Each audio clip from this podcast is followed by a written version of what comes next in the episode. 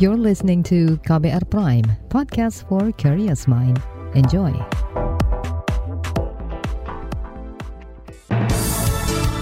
Saudara selamat pagi, senang sekali kami bisa menjumpai Anda kembali melalui program Buletin Pagi untuk edisi hari ini Selasa 22 Februari 2022. Bersama saya Agus Lukman, ada sejumlah informasi pilihan yang telah kami siapkan. Di antaranya Kasus pelapor korupsi menjadi tersangka mendapat sorotan dari banyak pihak dan dinilai sebagai kemunduran proses pemberantasan korupsi di Indonesia. Puncak kematian akibat COVID-19 diperkirakan terjadi dua pekan sesudah kasus harian melandai. Minyak goreng curah diduga diselewengkan untuk industri. Inilah buletin pagi selengkapnya. Terbaru di buletin pagi. Saya yang memberikan keterangan, saya yang memberikan informasi kepada penyidik selama hampir proses 2 tahun penyelidikan kasus korupsi yang dilakukan oleh Kubu Supriyadi Desa Citemu di ujung akhir tahun 2021 saya ditetapkan sebagai tersangka atas dasar karena petunjuk dari Kajari. Lantas apakah karena petunjuk dari Kajari saya harus dijadikan tersangka hanya untuk mendorong proses P21-nya kubu tersebut. Jadi di mana letak perlindungan untuk saya sebagai pelapor dan saksi? Saudara itu tadi pernyataan dari Nur Hayati, Kepala Urusan Keuangan Desa Citemu di Kecamatan Mundu, Kabupaten Cirebon, Jawa Barat. Ia kini berstatus tersangka korupsi dana desa. Padahal sebelumnya justru Nur Hayati yang melaporkan dugaan korupsi dana desa di desanya yang diperkirakan kerugian negara mencapai 800 juta rupiah.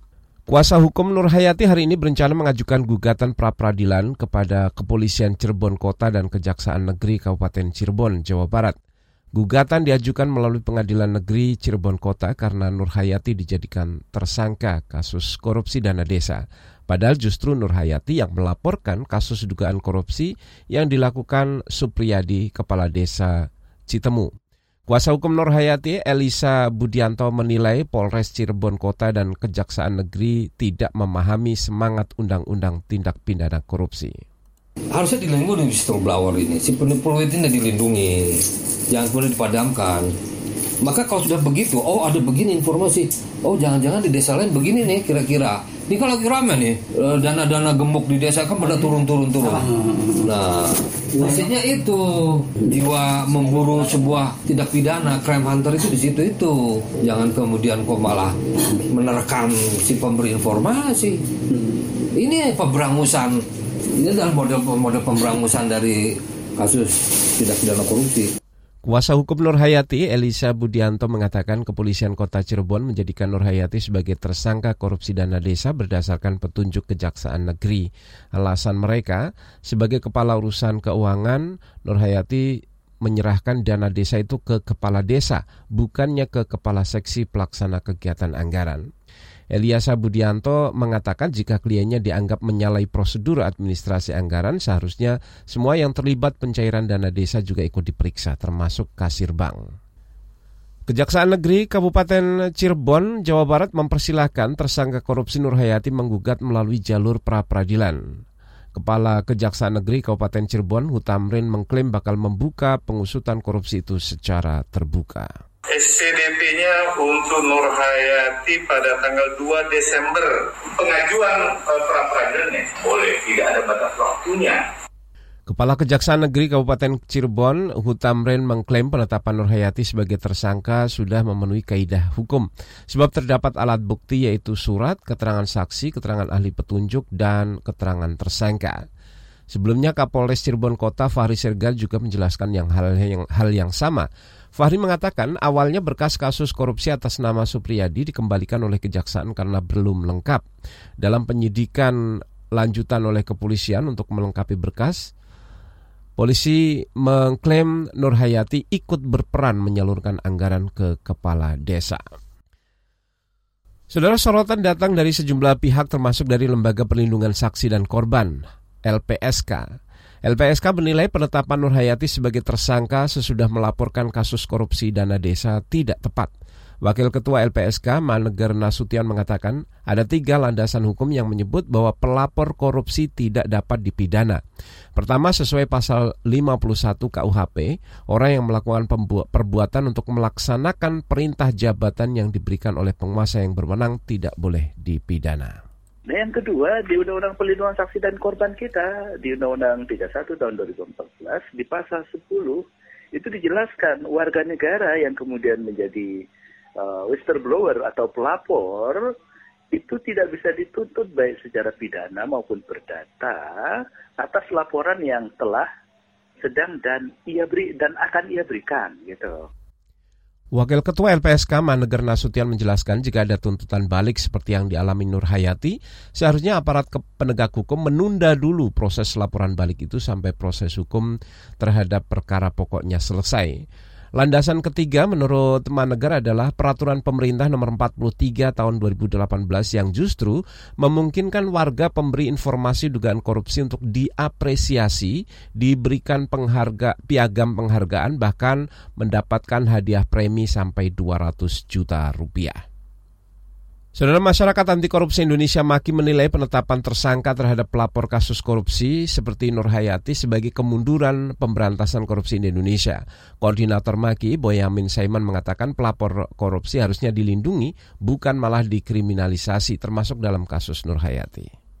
Salah satu pengungkapan kasus yang kerah putih atau termasuk korupsi itu adalah dengan cara bekerja sama dengan justice collaborator, whistleblower, dengan cara dilindungi. Kalau perlu identitasnya pun dirahasiakan. Negara-negara maju seperti itu. Untuk menangkap kepala mafia, maka yang diajak kerjasama adalah wakilnya. Misalnya gitu dengan tidak jadikan tersangka.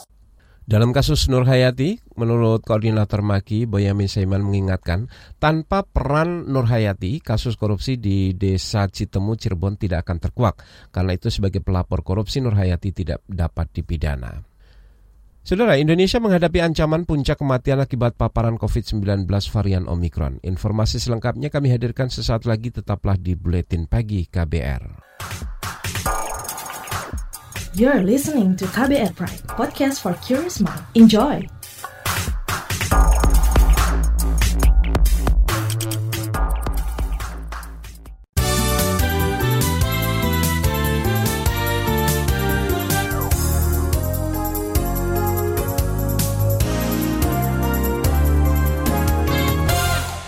Terima kasih saudara Anda masih mendengarkan program Buletin Pagi KBR.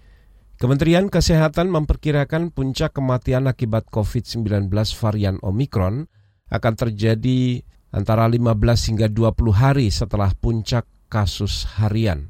Menteri Kesehatan Budi Gunadi Sadikin mengatakan prediksi ini didasarkan pada analisis kematian pasien COVID-19 di negara lain biasanya puncak dari yang wafat itu akan terjadi 15 sampai 20 hari sesudah puncak kasus. Jadi walaupun di beberapa provinsi seperti DKI Jakarta sudah mulai menurun, Bali juga sudah mulai menurun, tapi puncak kematiannya baru akan terjadi dua minggu sesudahnya.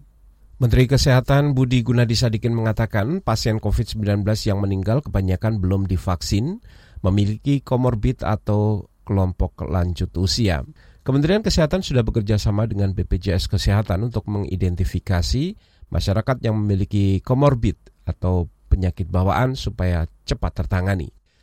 Saudara kemarin Satuan Tugas Penanganan COVID-19 melaporkan tambahan kasus harian positif COVID-19 mencapai 34 ribu atau mulai turun dari hari-hari sebelumnya yang bisa mencapai 40 atau 50 ribu. Sedangkan pasien sembuh bertambah 39 ribu dan angka kematian bertambah 176 orang. Kita ke informasi lain, Saudara Presiden Joko Widodo dikabarkan terus memantau polemik peraturan Menteri Ketenagakerjaan yang mengatur jaminan hari tua atau JHT baru bisa diambil di usia 56 tahun. Ini disampaikan Menteri Sekretaris Negara Pratikno. Pratikno mengatakan Presiden Joko Widodo memahami keberatan yang disampaikan para pekerja. Bapak Presiden sudah memanggil Pak Menko Perekonomian, Ibu Menteri Tenaga Kerja, dan Bapak Presiden sudah memerintahkan agar tata cara dan persyaratan pembayaran CHT itu disederhanakan, dipermudah, agar dana JHT eh, itu bisa diambil oleh individu pekerja yang sedang mengalami masa-masa sulit sekarang ini, terutama yang sedang menghadapi PHK. Menteri Sekretaris Negara Pratikno mengatakan penyederhanaan tata cara pengambilan dana jaminan hari tua nantinya bisa diatur dalam revisi peraturan Menteri Ketenagakerjaan ataupun aturan lain. Sebelumnya, saudara kalangan buruh memprotes peraturan Menteri Ketenagakerjaan yang mengatur pencairan dana JHT atau jaminan hari tua baru bisa dilakukan saat pekerja berusia 56 tahun. Kita bergeser ke informasi lain, Badan Nasional Pencarian dan Pertolongan atau Basarnas mengeluhkan kekurangan jumlah pegawai, apalagi kalau dibandingkan dengan cakupan potensi bencana dan bahaya di tanah air. Keluhan ini disampaikan Kepala Basarnas Henry Alfiandi kepada Presiden Joko Widodo dalam rapat kerja nasional. Dalam melaksanakan tugas di bidang pencarian dan pertolongan saat, saat ini Basarnas memiliki 43 kantor pencarian dan pertolongan dan satu balai pendidikan dan pelatihan, 77 pos pencarian dan pertolongan serta 63 unit siaga pencarian dan pertolongan. Sementara jumlah pegawai Basarnas seluruhnya saat ini sebanyak 4.029 orang. Jumlah tersebut tentu belum ideal bila dikaitkan dengan luasnya negara kesatuan Republik Indonesia. Kepala Badan SAR Nasional Henry Alfiandi menambahkan sepanjang tahun lalu Basarnas melakukan operasi pencarian dan pertolongan sebanyak 2.200-an kejadian. Sementara itu Presiden Joko Widodo berpesan agar Basarnas memperbanyak inovasi dengan memanfaatkan teknologi agar bisa menyelamatkan lebih banyak orang dalam kondisi darurat. Kita ke informasi mancanegara, saudara. Pemerintah Rusia mengakui kemerdekaan dua wilayah yang bergejolak di Ukraina Timur. Pengakuan itu disampaikan Presiden Rusia Vladimir Putin melalui stasiun televisi pemerintah, meskipun ada peringatan dari negara-negara barat bahwa langkah Putin dapat menyebabkan sanksi besar-besaran. Dikutip dari AFP, Rusia menyatakan akan segera mengakui kemerdekaan dan kedaulatan Republik Rakyat Donetsk dan Republik Rakyat Lugansk.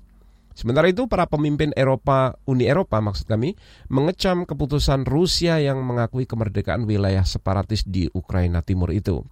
Menurut Uni Eropa, pengakuan kemerdekaan dua wilayah separatis itu merupakan pelanggaran terang-terangan terhadap hukum internasional, integritas wilayah Ukraina, maupun perjanjian Minsk. Kita ke informasi olahraga. Pemerintah mengklaim siap menyambut 2.500-an pembalap dan tim ofisial di gelaran MotoGP Mandalika pada 18 hingga 20 Maret mendatang, termasuk kehadiran 100.000 penonton. Menko Perekonomian sekaligus Koordinator PPKM Luar Jawa Bali Airlangga Hartarto mengatakan protokol kesehatan ketat selama balap MotoGP disiapkan melalui payung hukum instruksi Menteri Dalam Negeri. Erlangga juga mengklaim kasus COVID-19 di Nusa Tenggara Barat sudah melampaui puncak varian Delta. Siklus kasus COVID-19 di NTB juga diklaim sudah mulai turun. Saat ini capaian vaksinasi dosis pertama di NTB sudah 90 persen, dosis kedua 63 persen, dan vaksinasi dosis ketiga atau booster 2,4 persen. Sementara itu, Direktur Utama Mandalika Grand Prix Association Priyandi Satria mengatakan proses pengaspalan ulang 17 persen lintasan sirkuit ditargetkan selesai 10 Maret mendatang.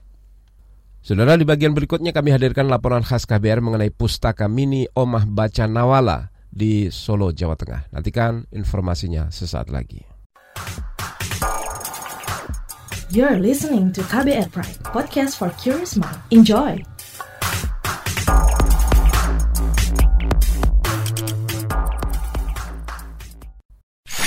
Commercial break. Commercial break. Sudah tahu yang satu ini. Sekarang kabar baru ada di playlist teman perjalananmu. Kamu masih bisa update dengar berita terbaru sambil dengerin lagu kesukaanmu. Semua bisa kamu dengerin di playlist Daily Drive Spotify.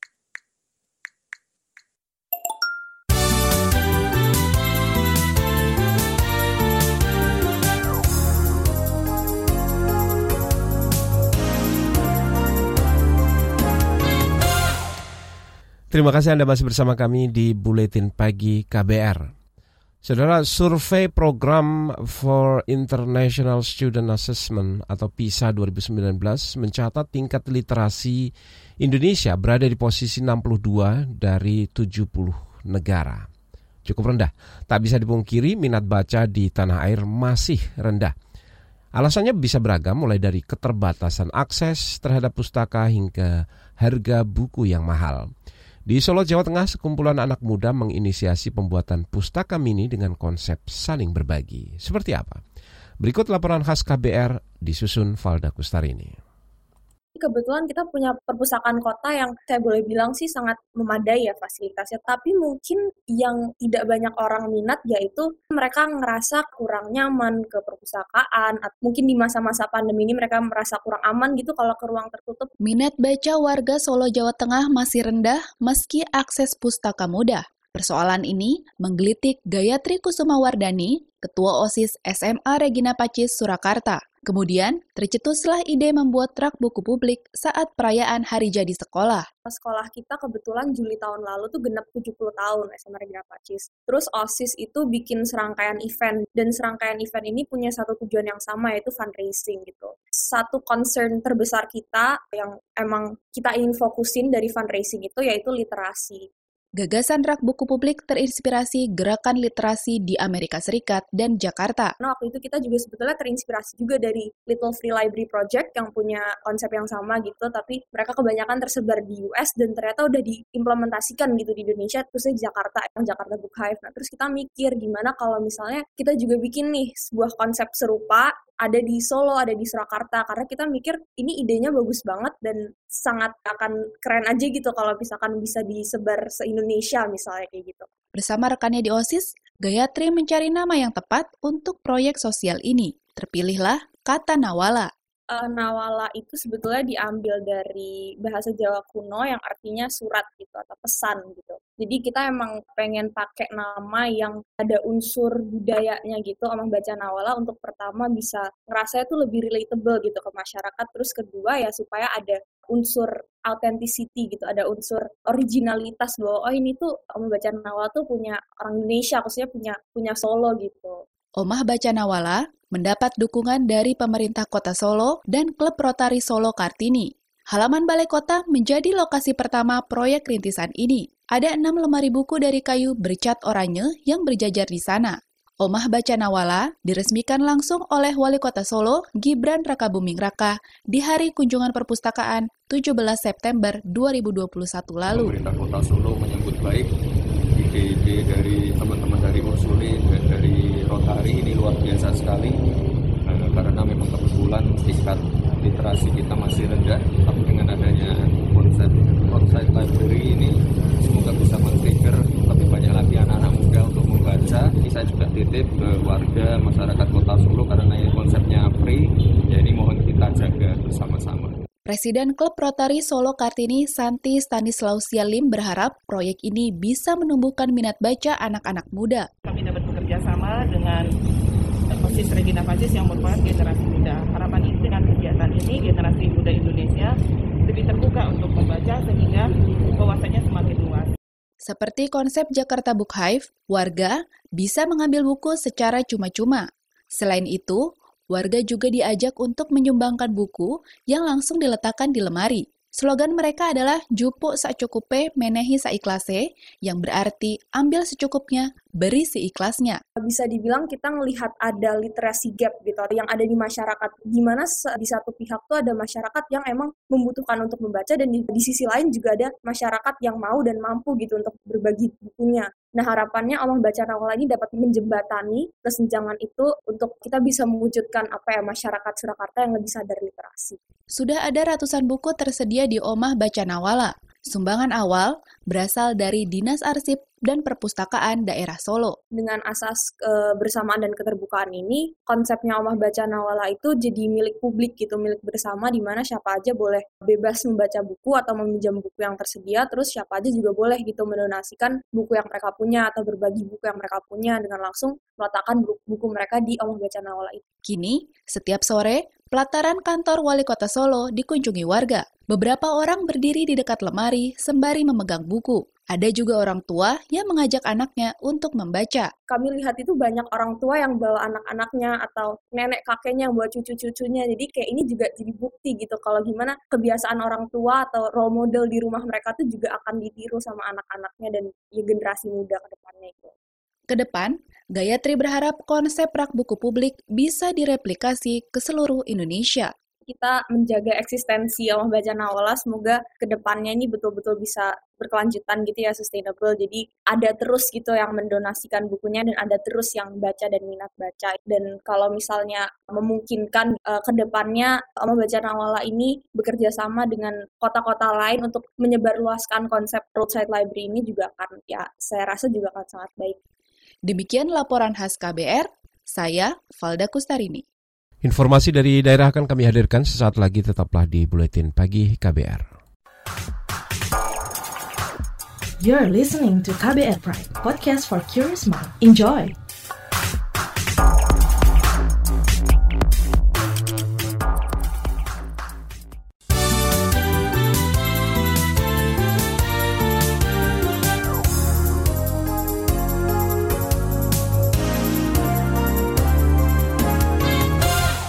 Saudara kita berada di bagian akhir buletin pagi hari ini. Kita menuju ke Sulawesi Selatan, polisi menemukan 60 ton lebih stok minyak goreng curah yang diduga ditimbun di Makassar.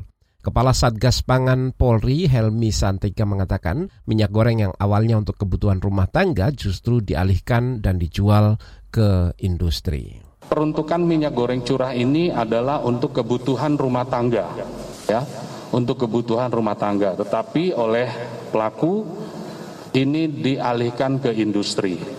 Nah, dialihkan ke industri. Ini harganya lebih mahal daripada uh, curah tadi.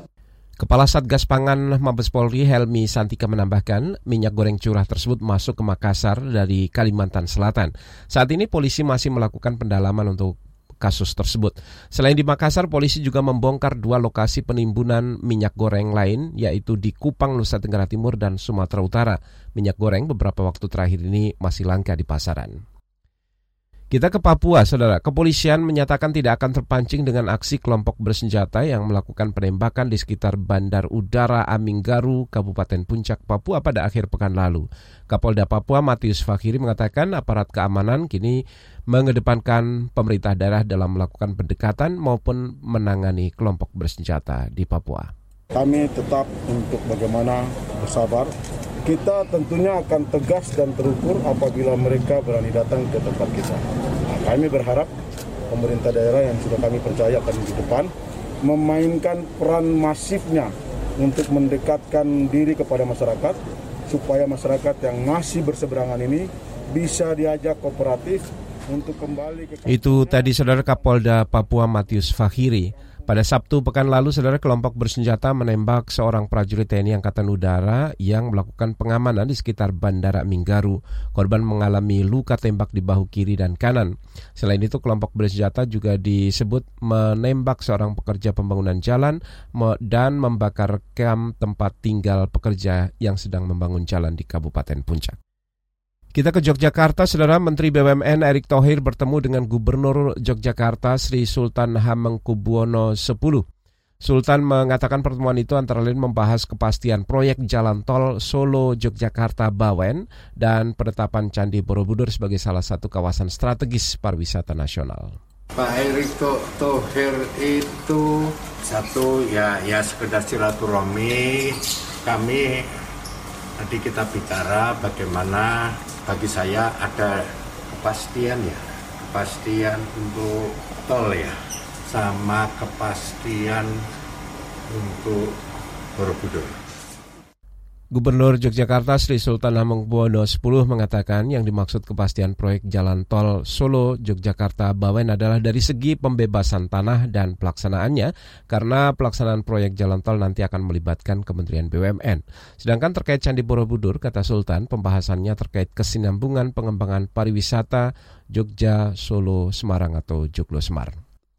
Informasi tadi saudara menutup jumpa kita di Buletin Pagi KBR hari ini. Pantau terus informasi terbaru melalui kabar baru, situs kbr.id, Twitter kami di akun @beritaKBR, serta podcast di alamat kbrprime.id. Akhirnya saya Agus Lukman kami undur diri. Salam.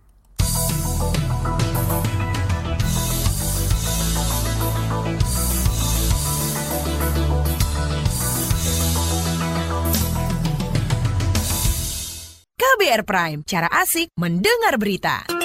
KBR Prime, podcast for curious mind.